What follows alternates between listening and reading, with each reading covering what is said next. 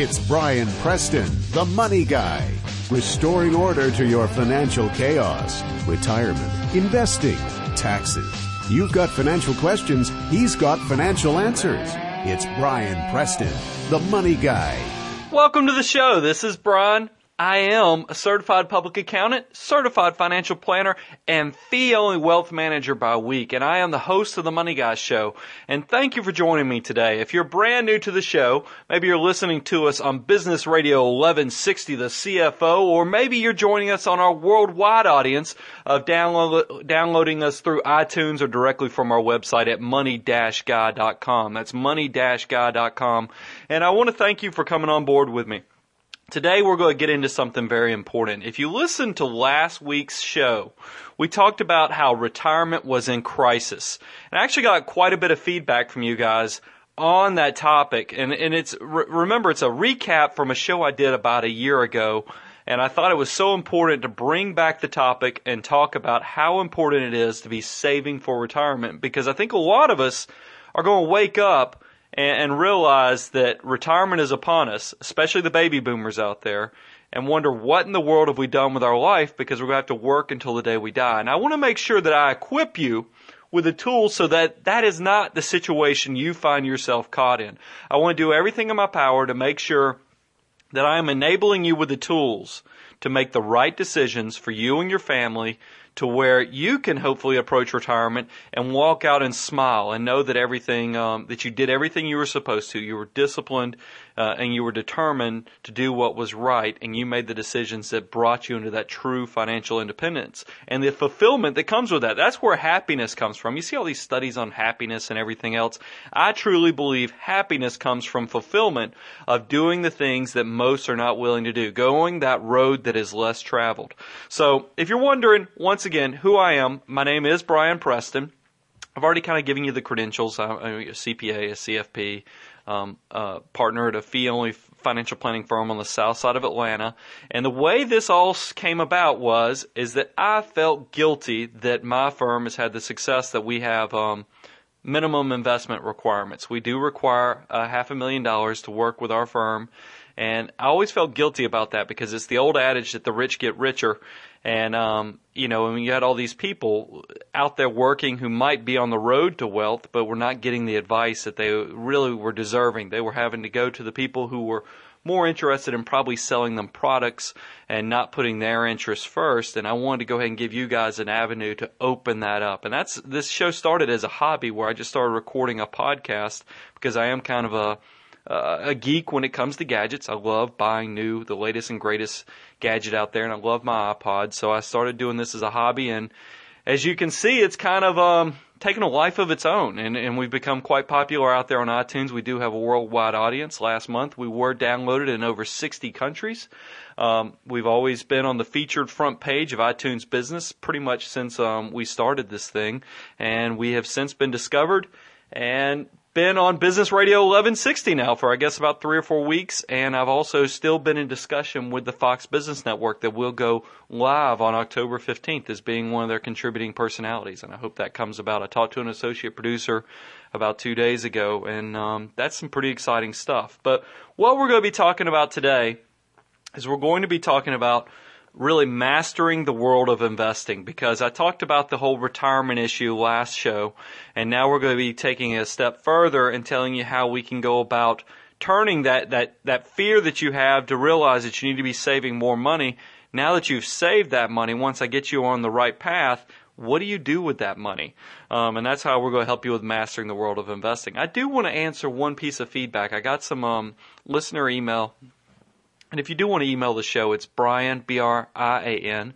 It's Brian at money-guy.com. You can email me directly, and I, and I try to respond to some emails, but please don't get mad at me if I don't respond to them all. It is not uncommon for we get 10 to, to 20 emails a day, and we, um, as you can imagine, we just can't get to them all. And I feel guilty, especially when some of you write up these three and four page lengthy detailed questions because I try to get to as much as I can, and I don't want you to to think that I'm not doing right by you, but it but it is tough. But one of the things I do want to answer is a few of you have written me emails about you know, if you have a 401k plan that's not that great, you know, I've told you about retirement in crisis that you need to be saving 15 to 20% of your gross wages was the rule of thumb since we don't have defined benefit pensions. I did get picked on because I was using the wrong terminology or I was commingling um, the, the, the pension word too much. But defined benefit pensions are not really around so much. So so it's more on your shoulders. So a lot of you have 401ks, and when you go review your 401ks, you have not been too pleased with some of the investments that you have available. They either have high fees poor performance or lack of diversification options. So if you get caught in one of those situations, let me give you this advice and then we're going to move on to the mastering the world of investments. If you get caught in that type of situation where you have kind of a cruddy 401k, I would recommend that you contribute to at least get and maximize that company match because that really is free money. If your employer is offering you a company match, do whatever you've got to do to get that free money. I don't care how bad your retirement plan is. Um, you can find an index fund or something in there, even though it might, instead of being charged, you know, the, the 10 basis points or 0.10% like most index funds out there that you can buy yourself, it might charge 1, 1.5%, but it's still going to be okay because you're going to have um, that free money that your employer is going to be doing. So make sure you get that minimum um, investment involvement so that you can get that full company match from your employer. And then after you do that, if your income limits are low enough, um, meaning that you're you know below that that one you know 50 to 160 range and you can do a Roth IRA still, you want to, after you do the employer, doing enough to get the employer match, you want to come back and do a Roth IRA. And if, if you have, um, if you're working and your spouse is not working, you can do a Roth IRA for them too, even though they don't have earned income. So don't let that stop you. Max out those Roth IRAs because they do grow tax free completely. Sure, you don't get a tax deduction right now, but they do get tax free growth forever. And as I've talked about in previous podcasts, tax rates are at historical lows right now. They're not going to be cheaper. If you look at the obligations that our government has with Social Security, Medicare, and now we see some candidates are even talking about, you know, taking some of the health care to where it's more of a government function, you can see that this is going to be where the government is taking on such an obligation that really the only way they can gar- you know bring in the money is through taxation, and you can you can pretty much know that if you put that money in the Roth, at least you know when they do raise tax rates, you can kind of you know stub your nose at them or, or laugh all the way to the bank that you've got completely tax-free growth in that Roth IRA.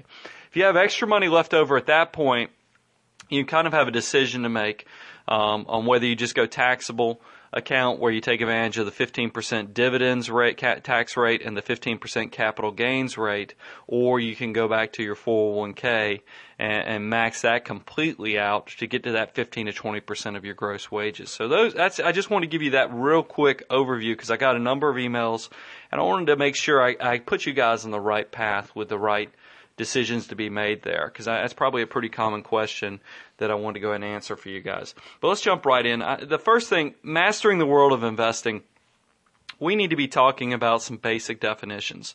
First, one of the most important tools to, to maximizing investments and the returns is diversification.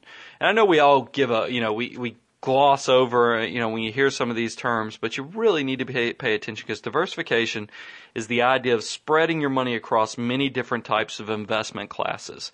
Um, you you can choose to diversify your investment holdings. It really does, if you do choose to reduce your investment holdings, it truly does reduce your risk tremendously.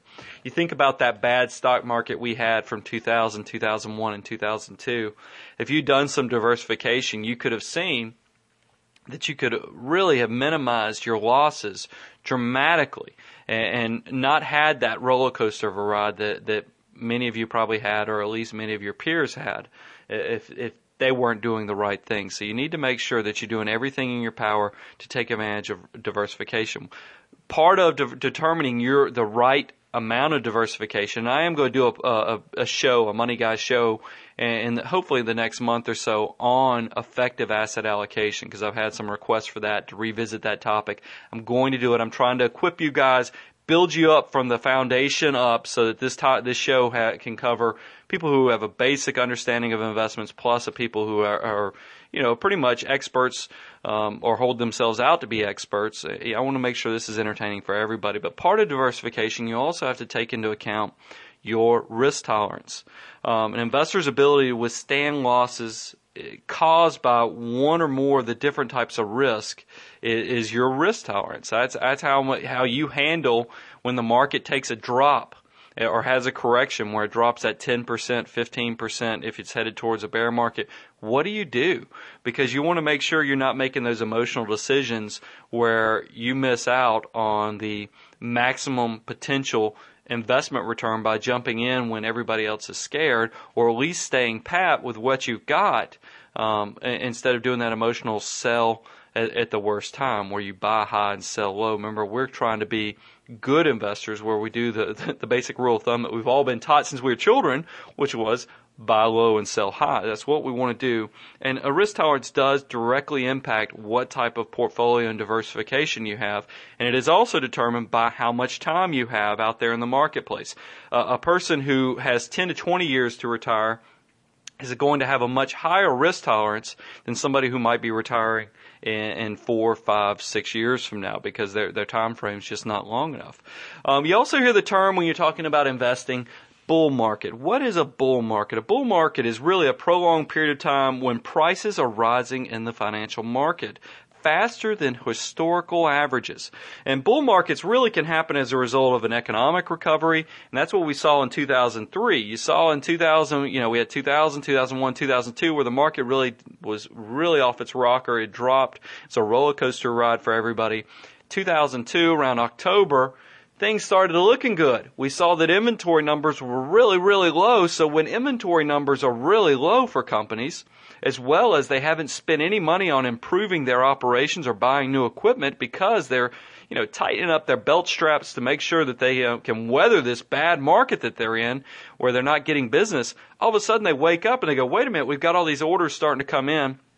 We haven't done any capital improvements. We haven't bought new equipment. Our inventory levels are super low. We've got to start buying. So all of a sudden you see everybody buy, buy, buy. And that's when you get into that period of an economic recovery. And that's usually some of the best returns out there is right after that worst year where everybody really just, and I have no other word to say, but throws it up. They just, you know, they're so sick of losing money, and that's what we had in 2002, where everybody's just like, "Ah, I can't believe I was this stupid to invest in this stock market. Can't believe my brother-in-law told me about that stupid hot stock that now I've lost Junior's college fund on."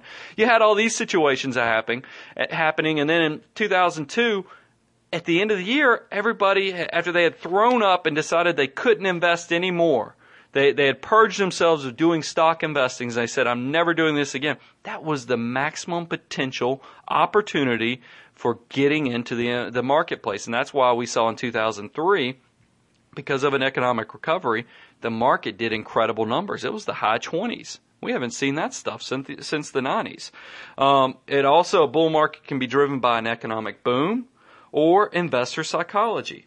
A bear market is a prolonged period of time when prices are falling. It's usually marked by a price decline of 20% or more in key stock market indices for a recent peak over at least a two month period. Remember, a bear market has to take longer than two months, otherwise, it's really considered a correction.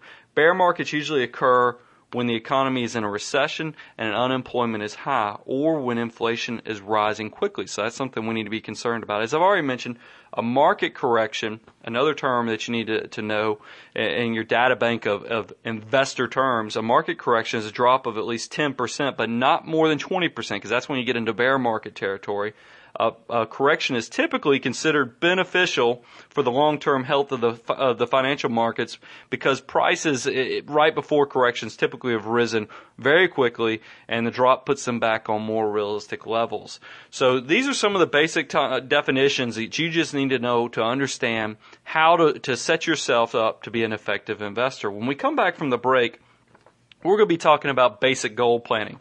And when I talk about basic goal planning, I want you to figure out if you're a short term, long term investor. Um, I also want to talk about the different investment options. I'm going to give you the terminology um, and, and, give you the definitions of what some of these basic things are. Like, what is a stock? What's a bond? What's a mutual fund? What's an exchange traded fund? And how do you use things, these things and, and put them in, in context of the risks that each of them holds for, for the average investor. So tune in with me, come back in a second, and um, we are going to continue educating you. If you can give me one hour a week, I am going to change your life. This is Brian Preston, your host of the Money Guy Show. If you enjoy the information that I share on the Money Guy Show, then you'll love my print newsletter, The Wealth Report. The Wealth Report is the custom quarterly newsletter that I send my wealth management clients, and I'm making it available to you for the affordable price of $29 a year. You can sign up at the Money Guy website. That's money-guy.com. Money-guy.com. This quarter's Wealth Report covers how the weak dollar has affected U.S. investors, why you should avoid direct debits, avoiding mistakes on IRA rollovers, an update on college savings plans, and eight ways to save on life insurance. All this great information is packed into the third quarter wealth report. So what do you have to lose? You probably spend more than $29 on coffee each month. So take me up on this incredible offer and sign up today at the Money Guy website. Once again, that is money-guy.com. Money-guy.com. $29 a year. Do it now. Money-guy.com. Money-guy.com. And we're back. This is Brian the Money Guy. Remember, certified public accountant, certified financial planner, and fee only wealth manager by day. And I'm here trying to help you restore order to your financial chaos. And we're going beyond common sense. There's so many financial hosts out there that, that are trying to tell you how to get out of debt. And sure, that's important, but I think that that's common sense. If you can't spend less than you make, you're never going to be financially independent. And that's why I say the Money Guy show is going beyond common sense. I've actually got the training and background to give you the knowledge that can equip you to make the right financial decisions so that you can walk out one day and be financially independent pick up your marbles, go home, don't work unless you really want to. That's my goal for you guys, and I think we can do it. Getting back to what we're talking about today. We're talking about mastering the world of investing. As you know from last week, we talked about how retirement was in crisis, how people are not saving what they need to be saving. So that's why we've come back today. And now I'm equipping you with the tools to make the right decisions so that you can do um, the right things with that money that I've scared you into saving now, and that's why we're going to be talking about the investing.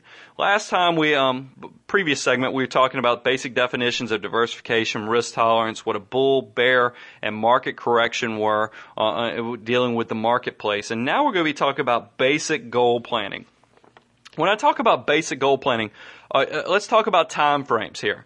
A short-term goal is anything less than five to seven years. If you need the money in the next three to five years, do not invest the money into conventional investment areas like bonds, stocks, or real estate. You've got to stick to cash and equivalents. And this is the part I, am I'm, I'm shocked sometimes by, by what I see out there and the questions I get. And I've hit on this before in previous shows, but, but I, I'm amazed that people who are thinking about buying a house, maybe next year, two years, three years, people thinking about buying a car, you know, in the next year and a half, or even planning a wedding. Uh, or, or sending the kids to college. You know, these people will know this goal is coming up in the next two years, and I'll get the question of, hey, Brian, the market's been somewhat volatile the last two or three um, weeks. You know, should, what should I do? Because I've got this wedding coming up, or I've got to buy a car, or I've got a home purchase coming up. What should I do with this money I've got out there in the stock market that I was going to use for the down payment? I, I'm I'm always shocked because are they insane? If you if you know you're buying the house in the next three years, don't put it in the stock market. Don't put it in the bond market. I know everybody thinks bonds are super safe, but you watch. The Fed has started cutting interest rates. They did that half a point cut last week. You watch what happened to, to your value of your bonds, that's actually a positive thing to your existing bonds when they start dropping interest rates. But if they were going the other way with it, raising interest rates, you would be left holding the bag. And it's the same thing with the stock market. With the volatility, you don't want to save for years for a goal and then all of a sudden, right in the last year, have a correction come and just take out cut your feet out from underneath you where you don't enjoy, um, you know, the fruits of your long-term saving goal. So if you need that money in the next three to five years, do not put it out there in the stock, bond, real estate marketplace because you're, you're just asking for trouble is all you're doing. What you need to do is look at the, the real safe stuff. That's your cash and equivalents. That's your, um, you know, your, your savings accounts, your money markets accounts, your treasuries, things like that. And when I'm talking about a money market, I'd like you to look at a money market that doesn't charge any fees and also has no minimums. And if you're looking for a good example, go look at Emigrant Direct. And that website's E-M-I-G-R-A-N-T direct.com. And um, they're right now yielding 5.05%, which I think is pretty incredible. And it is fully FDIC insured and all the other good stuff that all the other banks are doing out there. And, and that's that's a that's an awesome opportunity. Now I don't know how long they're going to stay above five percent because as I mentioned already, we had a drop in the interest rates last week, and that is going to impact your savings interest rates. You know what you're getting on savings accounts, checking accounts, um, short-term loans, as well as your money market accounts. So think about that. If we're talking about anything long-term, I'm talking about anything greater than a seven year holding period. Now in investing, you don't give guarantees. That's, that's what they, you know, when they, financial advisor 101, when you go through, cause I was a registered rep before I was a registered investment advisory firm, you know, um, before we were SEC, I used to work as, um, at a broker dealer many, many years ago. And the thing is, is that that's one of the first things they teach you. You don't guarantee anything when it deals with financial products because you just never know what's going on out there. The market's all over the place. But with all that said, I can tell you if you can give an investment seven years, especially like an equity investment, you've got a very good chance if you go look at history and everything that's happened, that you're going to be fine. It doesn't matter if you bought in right before a recession and the market goes into a bear market. You should be okay if you can give it seven years. So uh, anything over seven years, I would consider pretty much a, a long-term horizon. So that's pretty good. You know, seven to ten years, and you should be fine on handling that long term. Now that you've been primed, let's talk about investment options. First, stocks. Stocks are, are, are no more then they, they represent ownership in a public company. It's no different than if you um, have a friend, a relative, or maybe even yourself, because I do attract a lot of small business owners and entrepreneur types. Uh, it's no difference if you start a company and you go incorporate um, with an attorney. When you go and incorporate, they will issue you shares of stock, and that's no different than a public company. It's just now instead of a few individuals owning all the shares, they have decided to go through the underwriting process and, and the investment bankers, and now they make it where it's an open public company where anybody can go out there and buy the shares of their stock. So when you buy stock, you're basically buying just a few shares of that company. You you are an owner of the company. It's an ownership side. Bonds. Bonds are basically a chance for you to lend your money to either the government or a company.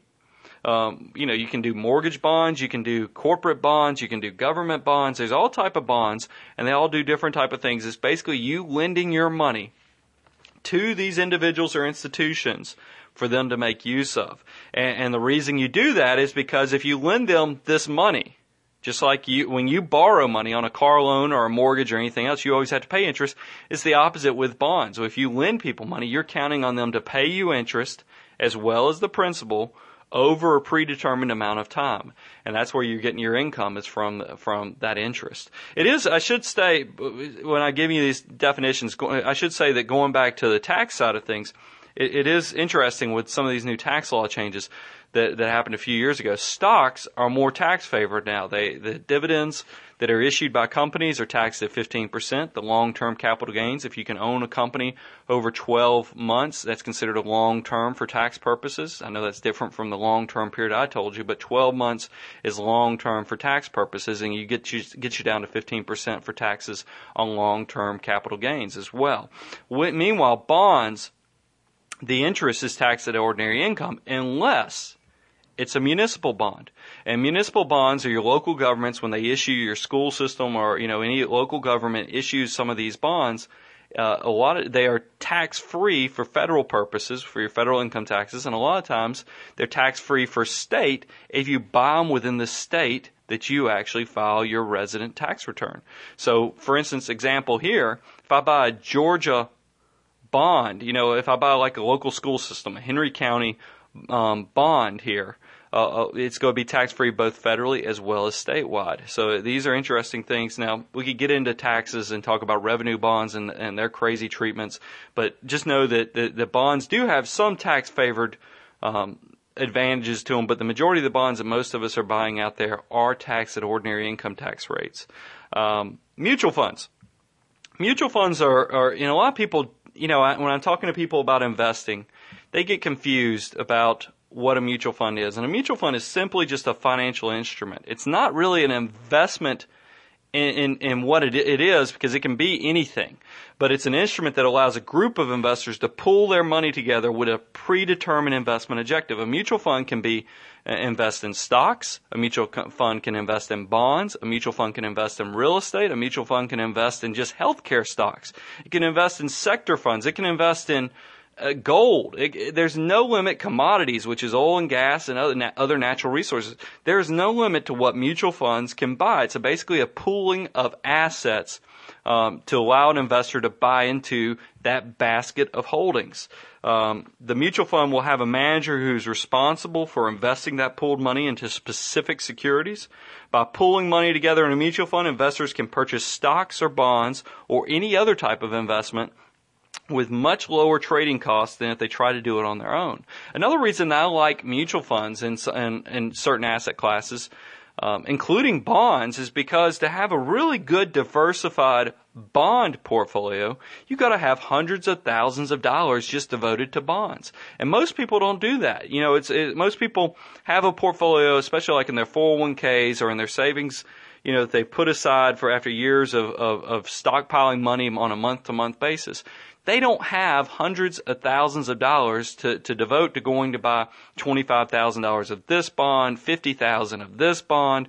Uh, you know, it's nice that they can just go buy one mutual fund and be done with it, or two or three mutual funds instead of having hundreds of different fixed income securities. The same thing with stocks. Think about it. The S&P 500, as the name implies, is the 500 biggest companies in the United States. If you had to go buy those 500 stocks, think about all the transaction costs of going out and doing that. With a mutual fund, you can just go buy an index fund that buys those 500 biggest U.S. stocks, and you're done with one purchase and sell. It's great because you, you, it really makes things easy and allows you to get a lot of diversification for and a lot of bang for the buck without spending a ton of money. Uh, a new thing that has come about as of the 90s, the early 90s, are what's called exchange traded funds. Exchange traded funds are, are funds that track an index, or, or they, they can be traded like a stock. Because ETFs are traded on stock exchanges, they can be bought and sold at any time during the day. Unlike typical mutual funds, most mutual funds, unless you know on the open-ended mutual fund platform, um, trade at the end of the day, meaning you put your order in in the morning, uh, you get it as of the closing price at the end of that day. That's not the case with exchange traded funds or ETFs, as a lot of people call them. Their prices will fluctuate fluctuate from moment to moment, just like any other stock price, and you'll have to pay a ticket charge or transaction charge as well to, to go out and buy these things. So you want to focus on how much they cost and how much you're spending on those transaction costs. They're typically more tax efficient than normal mutual funds and they have very low operating and transaction costs associated with them.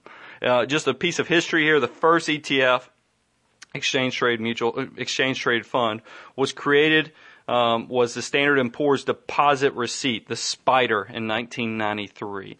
So that's just a little bit tidbit of history. If you're looking at ETFs, what they're great for is if you have a single large lump sum investment, especially in the large cap or sector holdings. And when I say large cap, that's like buying the S&P 500 or something like that. They're great for that. They're also great for year-end buying.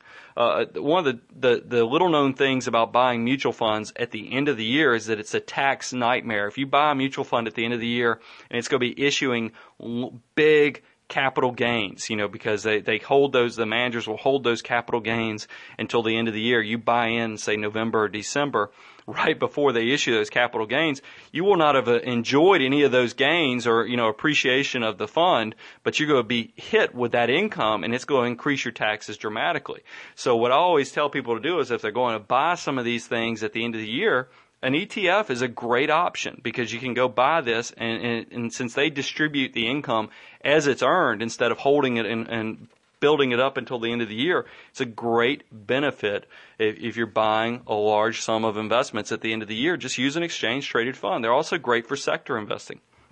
You can get into some some some sectors if you're trying to diversify your allocation, like the healthcare sector or you know, gold. I mean, there's all kind of, there's no limit to really what you can do with these ETFs. There's a lot of opportunities there. Um, what they're not good for is they're not good for dollar cost averaging. And the reason I say, and when I say dollar cost averaging, I mean uh, like a systematic systematic investment plan where you're buying on a month to month basis, where you've got like a, you know, where you're you're doing you know five hundred to thousand dollars a month into certain investments. You're not going to be able to do these as well because you have to pay that ticket charge every time you go out and do the investment. So that's not something that most people typically want to do. So when we come back, we have to go to break. Um, when we come back, I want to talk about the dirty secrets of investing. Some of the things you might not have thought about when it comes to investing. Plus, I want to give you the, the, the advice, simple advice, but it's definitely worth thinking about as guidelines for, for handling your investments and what you need to consider when you are out there managing your money, trying to figure out how to better um, diversify and handle the investment. So stick around, come back with me. This is Brian Preston, the host of the Money Guy Show. We'll be right back after this. Brian Preston, one half of Preston and Cleveland Wealth Management. I'm now a fee only planner. I didn't like the whole conflict of interest that was out there with commissions. If you found out how profitable life insurance was to sell, everybody started looking like they needed life insurance. So I just took that out of the equation and got into focusing on what I was good at, which was the consulting side of giving advice, helping people learn how to make money, and that way the client doesn't feel like they're worried about me selling them products. It allows me to really build trust because I have what's also called a fiduciary responsibility and obligation to put the client's best interest even ahead of my own. What I think is the most important part of my job educating the client. The great thing about if you're a good fee only financial planner, you don't have to sell anybody anything. If you can educate the client, it goes much further than ever trying to sell them products. Preston and Cleveland Wealth Management, fee only financial and investment advisors. Visit preston-cleveland.com. That's preston-cleveland.com. Well, we're back for the last segment of the Money Guy Show. I am your host, Brian Preston, certified public accountant, certified financial planner, and fee only wealth manager by day.